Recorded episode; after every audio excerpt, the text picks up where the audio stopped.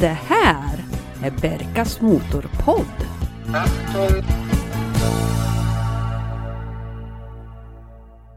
Varmt välkomna till årets första avsnitt av Berkas Motorpodd.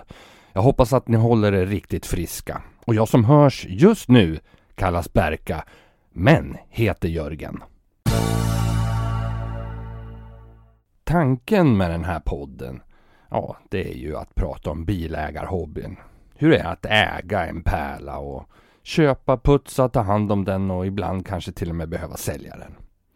Glöm inte att prenumerera på podden så att du inte missar nästa avsnitt. Och vill du mejla till mig så finns jag på Berkas motorpodd gmail.com eller söka upp oss på de här eh, sociala medierna som finns.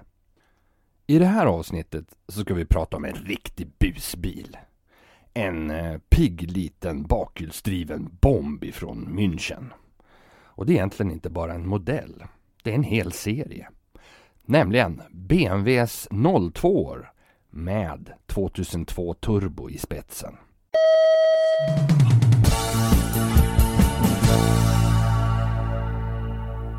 Här följde inte BMW utvecklingen. De ledde den. I och med att de var först i Europa att presentera en personbil med turboladdning. Tekniken hade funnits länge, redan 1973. Men det var ett effektivt sätt att få ut mer kraft och prestanda utan att behöva ha V8 med stora cylindervolymer som slukade enorma mängder med bränsle. Timingen kanske inte var helt optimal på grund av bensinkrisen 1973-74. Men här gällde det att visa att man var en biltillverkare att räkna med. BMW hade redan experimenterat med turbo i tävlingsbilen BMW 2002 TIK 69 med Hans Joakim Stuck bakom ratten. Resultatet hade inte låtit vänta på sig och idén föddes att bestycka den vanliga 2002 med överladdning. Även en prototyp, kort och gott kallad BMW Turbo, hade visats 1972 och påminde väldigt mycket till utseendet om den kommande M1an. Tyvärr så blev aldrig turbon verklighet. BMW var någonting av en udda fågel i efterkrigseuropa. Man tillverkade små bilar med små motorer eller så var det stora barockänglar eller hajnosar. Men så, i mars 1966, så presenterades det som skulle bli 02an med hela världen. Och i januari 1968, då dök 2002an upp. Det här var modellen som räddade biltillverkaren BMW som hade dragits med dålig ekonomi och låga försäljningssiffror. I Sverige såldes på sin höjd 500 BMW-bilar i mitten av 60-talet. Men med 02-seriens ankomst femdubblades antalet. Designen var nu sportig och ingen kunde missa vad det var för bil som dök upp i backspegeln med fronten med de nu klassiska njurarna och de runda strålkastarna. För sin tid så var den väldigt modern. Tänk dig en eh, Volvo Amazon, något franskt eller till och med en Porsche.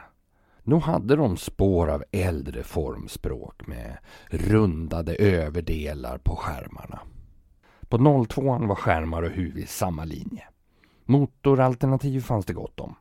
Från 1602an på 85 hästar via 2002an på 100, dubbelin på 130 och så värstingen turbo med hela 170 hästar.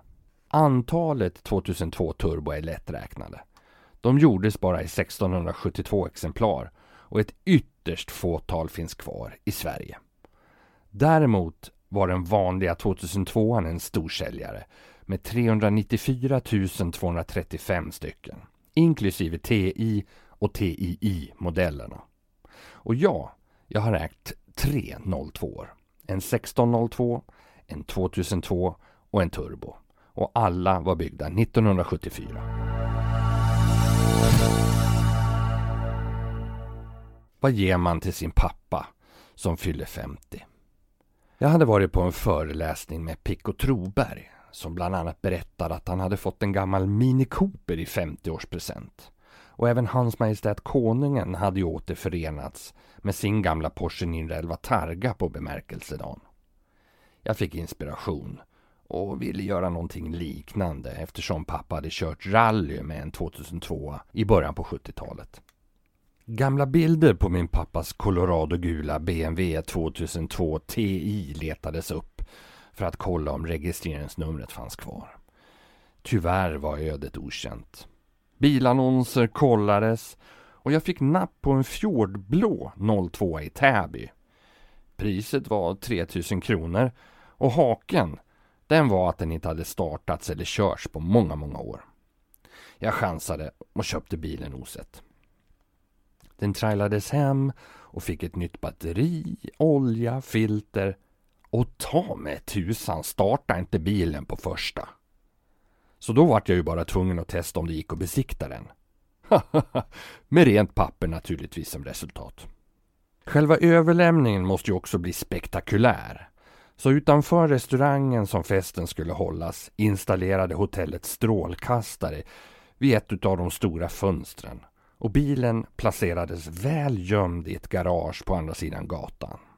Jag hade även låtit göra exakta kopior på registreringsskyltar men med pappas namn och siffrorna 50 efter. En solklar falsk skyltning alltså. På en given signal skulle min kusin köra fram BMWn och när jag står och levererar mitt tal så ser jag blåljus blinkandes. Vad fan hann jag tänka innan bilen ställde sig i strålkastarnas sken och alla gästerna och pappa kunde se 02an med poliseskort. Det visade sig att precis på min signal så hade en polispatrull naturligtvis fått syn på en mystisk bil på tomgång, slagit registreringsnumret och fått fram att den var felskyltad. Ett ingripande planerades och full utryckning påbörjades. Då rullade kusinen fram bilen och entrén var overkligt framgångsrik. Sånt här kan man bara varken planera eller beställa. Poliserna informerades och pappa önskades en trevlig födelsedag av ordningsmakten. Allt var frid och fröjd.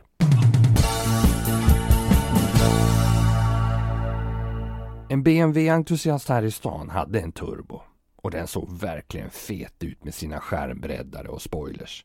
Sån ville jag ju ha. Men ekonomin var ju ständigt ett aber och alla planer fick skjutas upp på framtiden.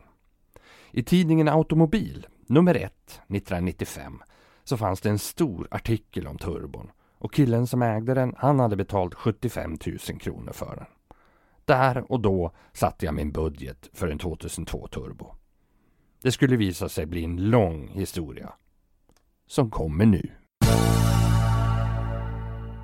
I mellandagarna 2005 fick jag syn på en vit 2002 Turbo från 1974. Lite lätt sänkt och med snygga BBS-fälgar som passar bra in på bilen. Jag skickade första mejlet den 27 december. Bilen fanns i Ystad och en kompis som jag hade pluggat med i Köpenhamn. Tuborg på plastik, inge klinke klanke. Åkte och kika på den åt mig.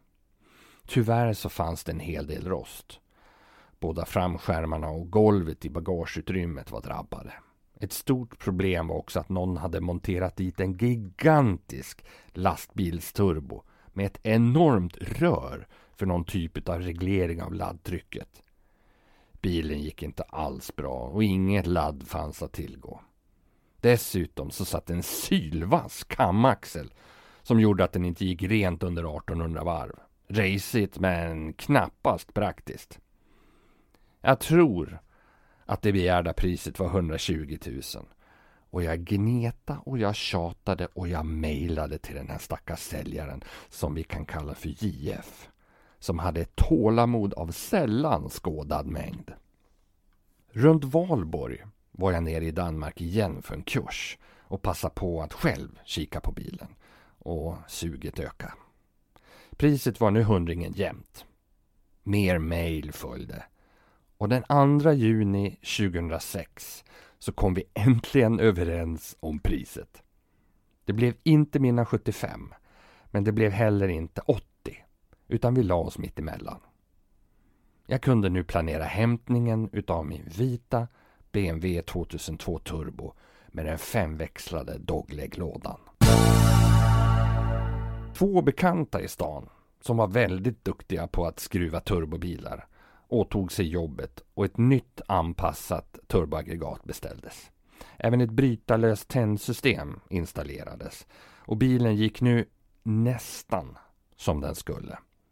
Den laddade sin original 055 bar men på grund av den här vassa kammen så var ketchup-effekten påtaglig. Svårkörd det är bara förnamnet. Jag använde inte bilen så mycket. Men en träff hann jag med och det var Rosersbergs Classic Car Show. Där blev jag inbjuden av BMW-klubben att parkera med deras medlemmar trots att jag själv inte var med i klubben. Det finns faktiskt ett klipp på Youtube när jag parkerar den här turbon bland BMW-klubbens medlemmar. Och då hör man också klart och tydligt den här väldigt oroliga tomgången. Klippet har över 91 000 visningar.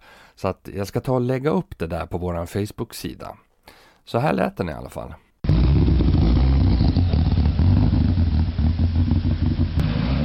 Jag hade planer på att byta skärmar och fixa golvet.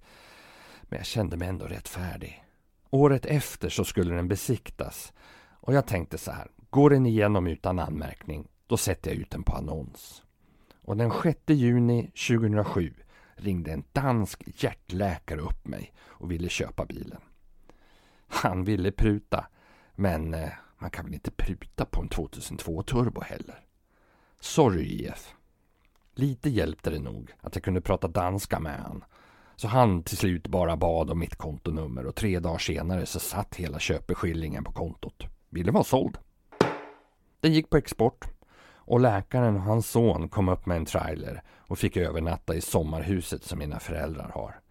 Vi hade hygge, grillade, drack vin och öl som de hade tagit med sig. Och jag tror och vet att bilen fick ett bra hem och den fick sig en total renovering helt till original. Den vanliga 2002 den var ju kul på så sätt att man kände att det var en lätt bil. Med sitt knappa ton i vikt hade den en känsla av att vilja framåt snabbt. Ingen servo men en rejält tilltagen diameter på ratten gjorde att den var hyfsat lättmanövrerad även i låga farter. Turbon, den var betydligt tyngre att manövrera med eftersom det satt en betydligt mindre sportratt i den. 1602 att det var ingen upphetsande upplevelse, mer än att stå utanför och titta på den.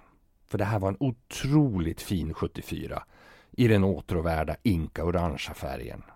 Den hade stått hemma hos ett äldre par i Ludvika och jag hade fått ett telefonsamtal med frågan om jag var intresserad av att köpa den.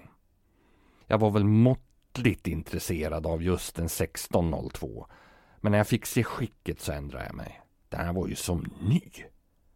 På min födelsedag, den 12 januari 2008, kopplade jag på en hyrtrailer på min saffransgula V70 RAVD och tog hem den. Våren kom och jag körde lite med den men insåg att det här var ingenting för mig. Så jag sålde ner den till Skåne.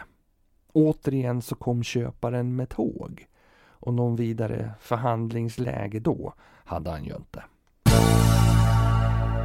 Eftersom vi ju pratar BMW 02 idag så vore det ju väldigt spännande att få prata med någon som hade en sån här på den tiden det begav sig. Och med mig i studion har vi min pappa igen. Du hade ju en sån här 02. Eh, jag fick tag på en eh, Pippigul 71 och jag tror jag köpte den där 73. Den här bilen kom uppifrån Tyskland, var importerad av en person som bodde mellan Köping och Arboga. Jag hade en Ford Cortina GT som vi hade raceat lite med som jag gärna ville byta bort. Och det var väl lite diskuterande innan han accepterade mellanpriset och eh, jag och min svåger var nere och provkörde bilen, hittade en eh, mysig skogssträcka där nere och eh, det var lite nysnö och så satt den och breda tyska vinterdäck på den här så att den flöt ju mest ovanpå. Så att det gick ju ganska brett på den här skogsvägen. Och eh, han som ägde och skulle sälja bilen satt ju fram så han var ganska lätt att förhandla med när vi kom hem. Var den speciellt upptagen till Sverige? Den här? Ja, bilen hade gått bana i Tyskland. Eh, men den har hela tiden varit inregistrerad. Kom upp till Sverige och sen så gjorde jag om den då till mera skogsbil. Det var ju en väldigt härlig bil att åka med, med en femväxlad, var det en G-tragglåda i de där. Ettan ner till vänster. Problemet med de här bilarna var ju bara det att genom att det var en delad bakaxel så fick de alltid fäste. Så den gick ju bara ner och satte sig på bakhasen när man trampade på gasen. Och vad som hände då var ju att den käkade ju drivaxlar och medbringarskivor så att det blev eh, ganska dyrt att åka på det sättet. Den var ju ämnad som att användas som en tävlingsbil. Men det blev väl inte så mycket åkande bara för att en sen militärtjänst kom i vägen och naturligtvis ekonomin till det här var ju bland det dyraste tyvärr man kunde åka med då. Hur kom det sig att du, du skulle ha en sån här då? Ja, det var ju populära bilar och man tyckte att man ville ha någonting häftigt. För att inte säga att man ville vara värst. Och eh, den var ju imponerande, både väghållningen och man vågade trycka på för att den sladdade ju inte speciellt mycket genom att den satt sig på bakhasorna och hjulen gick isär. Så man fick åka på ett ganska speciellt brutalt sätt med den. Vet du om den var preppad någonting i maskinen? Där? Den var lite preppad. Sen fanns ju en härlig grej i den här. Det var ju en, en stor luftburk med två öppningar. Och eh, om man tog ur de här öppningarna och filtrerna så blev det ju ett insugningsljud som, ja det var obetalbart alltså. Det var värt att lyssna på bara det. Vid ett annat tillfälle så var jag och min svåger ute i Värmland med bilen och tittade på Svenska rallyt.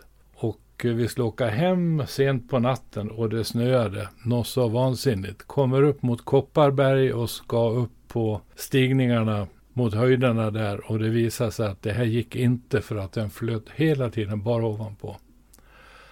Min svåger fick sätta sig i bakluckan för att tynga ner och eh, vi kom inget längre. Det var bara att vänta och åka ner och sen ta vägen över Ludvika hem. Så att däcken som satt på när jag fick bilen var jag tvungen att byta ut. För att det var rent livsfarligt att åka med dem där. När du körde med den här bilen då, du använde den ganska flitigt ute på, på rallysträckorna där då? Ja då, den gick ju både som eh, busbil och privatbil. Vid ett tillfälle så hade vi en klubbtävling och eh, jag stod och tittade på de andra killarna som åkte med sina Volvo Amazoner och Saab V4 och de höll fullt över ett litet krön där. Och då tänkte jag att det ska vi också kunna göra. Det visade sig bara det att den här gick ju lite fortare än de där bilarna. Så när jag flög och landade så tog ju fläkten tag i kylan och rev ner den. Så att sen var det slutåkt. Kom till nästa start. Funderade att det rök vitt om hela bilen. Så det märktes ju inte förrän vi stannade och kom fram till nästa sträcka. Tyvärr. Problemet var ju att delarna till de här bilarna på den tiden innan BMW själva tog över reservdelsförsörjningen var väldigt, väldigt dyra. När BMW själva tog över tror jag priserna sjönk med mellan 30 och 40 procent på delar som man behövde. Den hade ju en väldigt säregen placering av eh, antennen. Just precis. På tyskt sätt så hade de monterat en antenn mitt i bakluckan. Och den gjorde sig påmind ibland för man stod bakom och glömde av den här. Och så slog man igen bakluckan och så fick man ett rapp mitt upp i skallen. Och då var det så tårarna sprutade. Det var riktigt, riktigt pisksnärt som man fick i huvudet. Och det lärde man sig aldrig utan det hände ju ändå. Men den där blev inte så långlivad. Du hade den i två år ungefär då? då? Ja, sen såldes den till någon i utanför Ludvika vill jag minnas såg aldrig och hörde av varken honom eller bilen.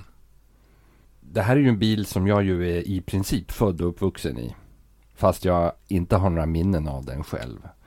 Eh, men det här hände ju mitt under bensinkrisen. ja, det, det, var väl inte någon bil som, som var någon sparbössa att åka i direkt. Och det var väl så bilarna på den tiden var ju inte så bränslesnåla. Och med den anläggningen som satt i motorn så då tryckte den ju gärna in. Det satt ju nämligen, var det dubbla vebrar i den här. Så det skvalade väl in ganska ordentligt. Och de där rackarns förgasarna var ju tvungna att synkas med jämna mellanrum. För annars så gick ju inte maskineriet som det skulle. Så det var ju också en kostnad bara för att man måste ju ha speciella vakuumklockor för att fixa till det där. Men eh, för det mesta när allting lirade så gick det nu väldigt, väldigt bra. Det var någon gång jag vet att du berättade att du stod och tankade den där med en, en eh, bensindunk på BB. Det var när du blev född. Ja. Ja. Och eh, då hade vi åkt ner till Köping. Och så skulle vi ju naturligtvis tanka bilen för att komma hem. Och vi hade ju köpt, jag tror jag hade köpt två stycken 220 liters bensinfat. Och fyllt upp och ställt ut hos min svåger. Och eh, jeepdunk i bagageluckan och så står man på parkeringen vid lasarettet och BB och tänkte vilken värld är det vi föder barn till när vi inte ens ska få bensin? Då är det illa. Den tanken får igenom huvudet på mig då. Undrar vad man tänker idag när man står och tankar bensin och diesel för nästan 20 spänn. Man tänker inte, man gråter.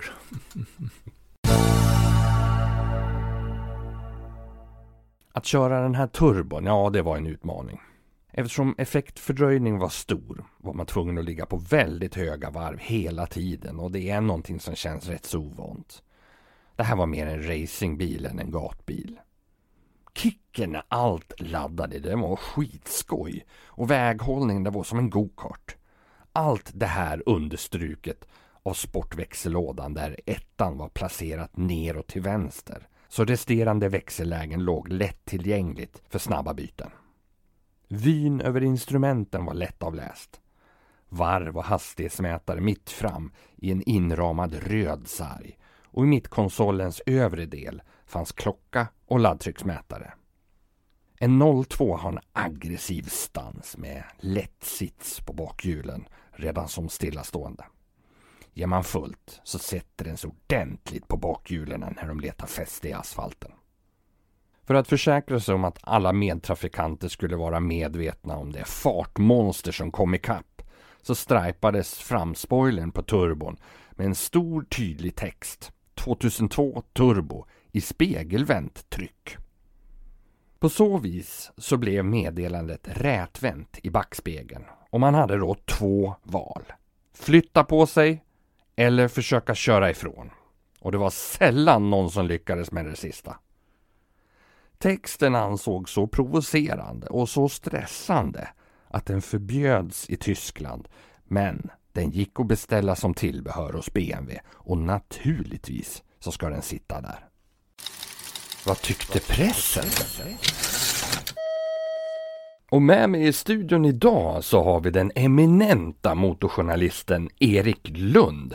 Ända ifrån Uppsala. Nu sitter du här. Ja, vad trevligt. Kul att ha dig här. Ja, tack. Alltid trevligt att få besöka Fagersta och dig. Vi ska ju dra på oss platådojorna och spola tillbaks bandet till 1974 här. Mm.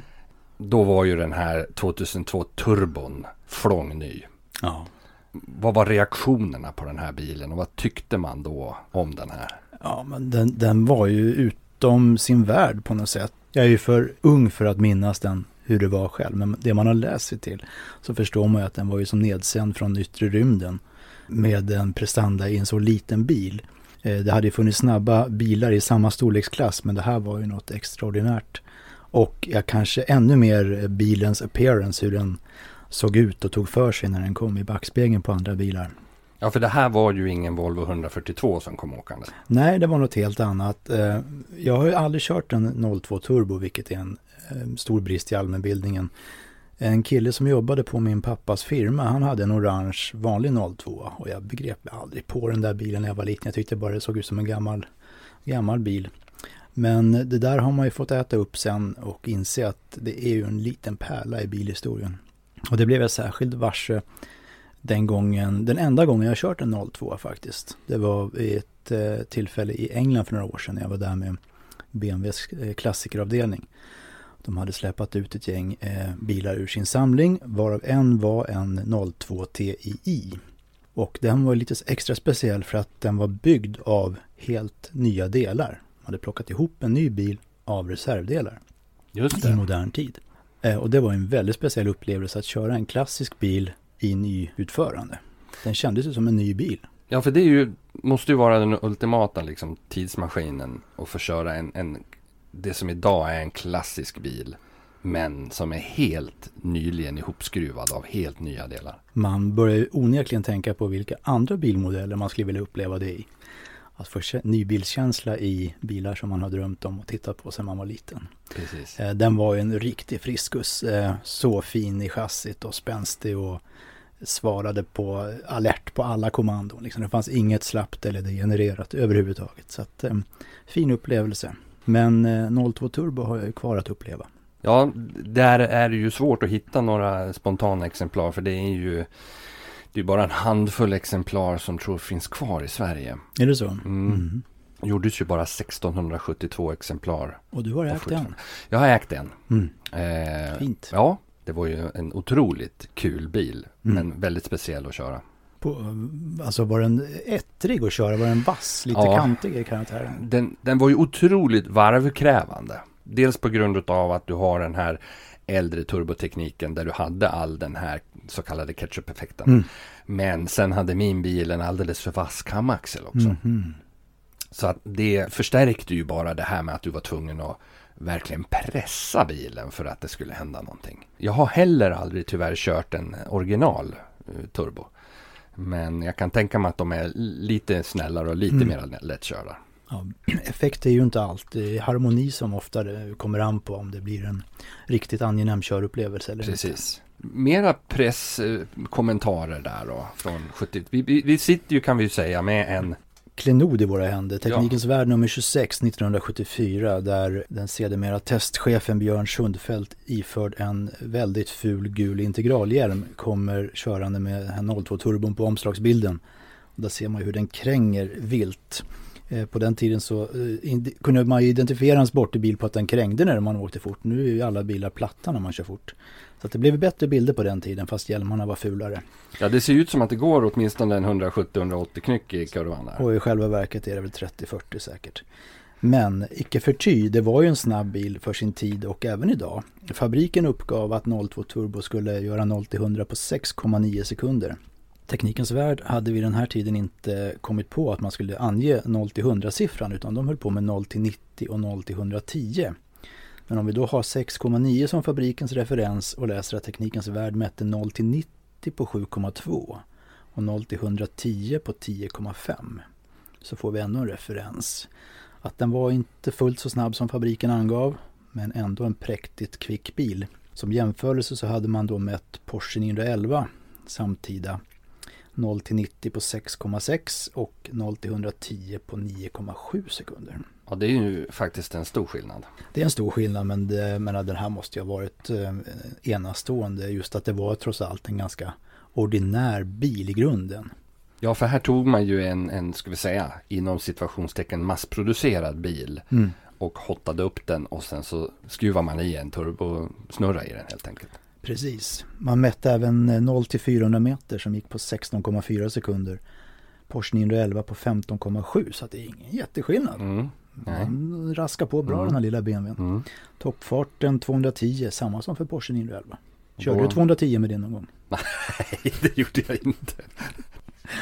Eh, Den sammanfattar testet så här. En bra men framförallt rolig bil utan något egentligt praktiskt användningsområde. Och, som testlaget noterade, inte tillräckligt bra till det priset. De var alltså lite missnöjda med helheten och det kan man väl tänka sig att det var ju en tid då när turbotekniken fortfarande var ny i personbilar och det fanns mycket att lära. Vilket ju inte minst ditt favoritmärke Saab skulle bevisa sen. Att det fanns en del att, att fila på när man satte en turbo i motorn. Jo, Men BMW var ju tidigt ute, Porsche hakade på och eh, sen kom ju Saab bara några år senare. Mm. Så att det, den förebådade ju en trend, Mm. verkligen. ja för sen skulle ju varje bilmärke med lite självaktning ha en turbomodell. Exakt, och jag menar, går man in i 80-talet sen så var ju hela decenniet turboladdat. Men det var ju fortfarande så att det var bara prestandamodellerna egentligen som hade turbo. Det var ju först mot slutet av 1980-talet som de här så kallade lättrycksturbobilarna kom som var mer anpassade för att göra en vanlig Svensson-bil lite vassare, framförallt omkörningsegenskaperna. Och lite lustigt med BMW är ju att de var först med turbo. Och sen så droppar man det efter den här 2002 turbon.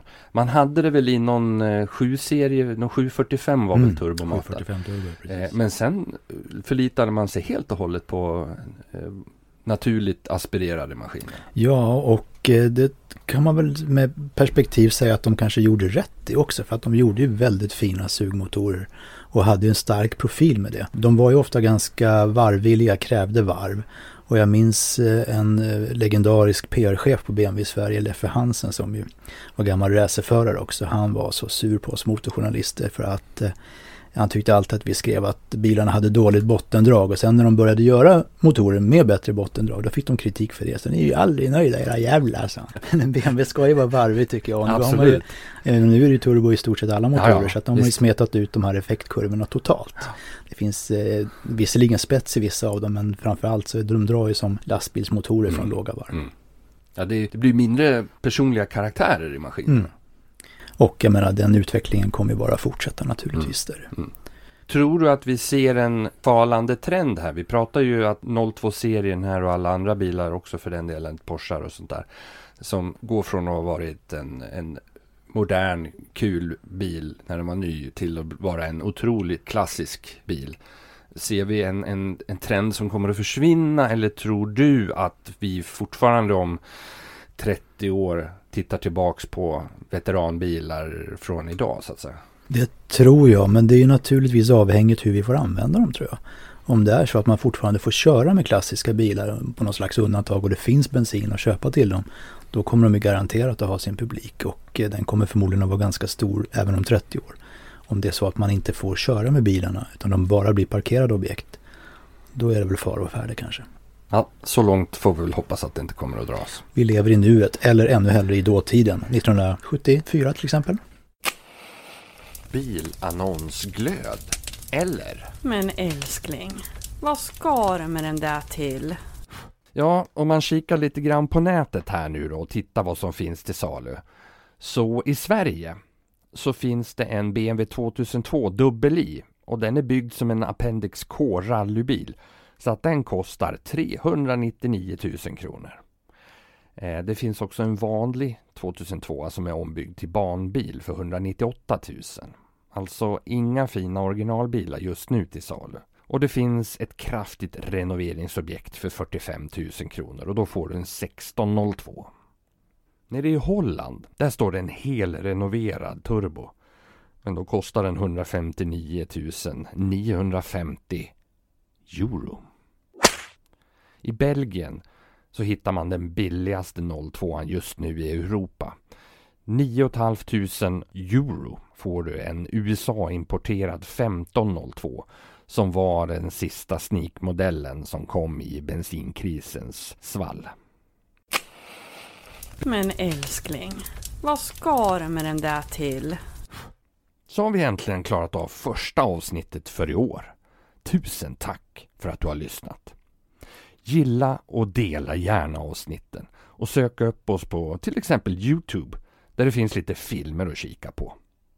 Nytt för den här säsongen att avsnitten kommer varannan torsdag. Så glöm inte att prenumerera så att du vet när nästa släpps. Så tills vi hörs igen, kör så ni trivs! Det här är Berkas Motorpodd.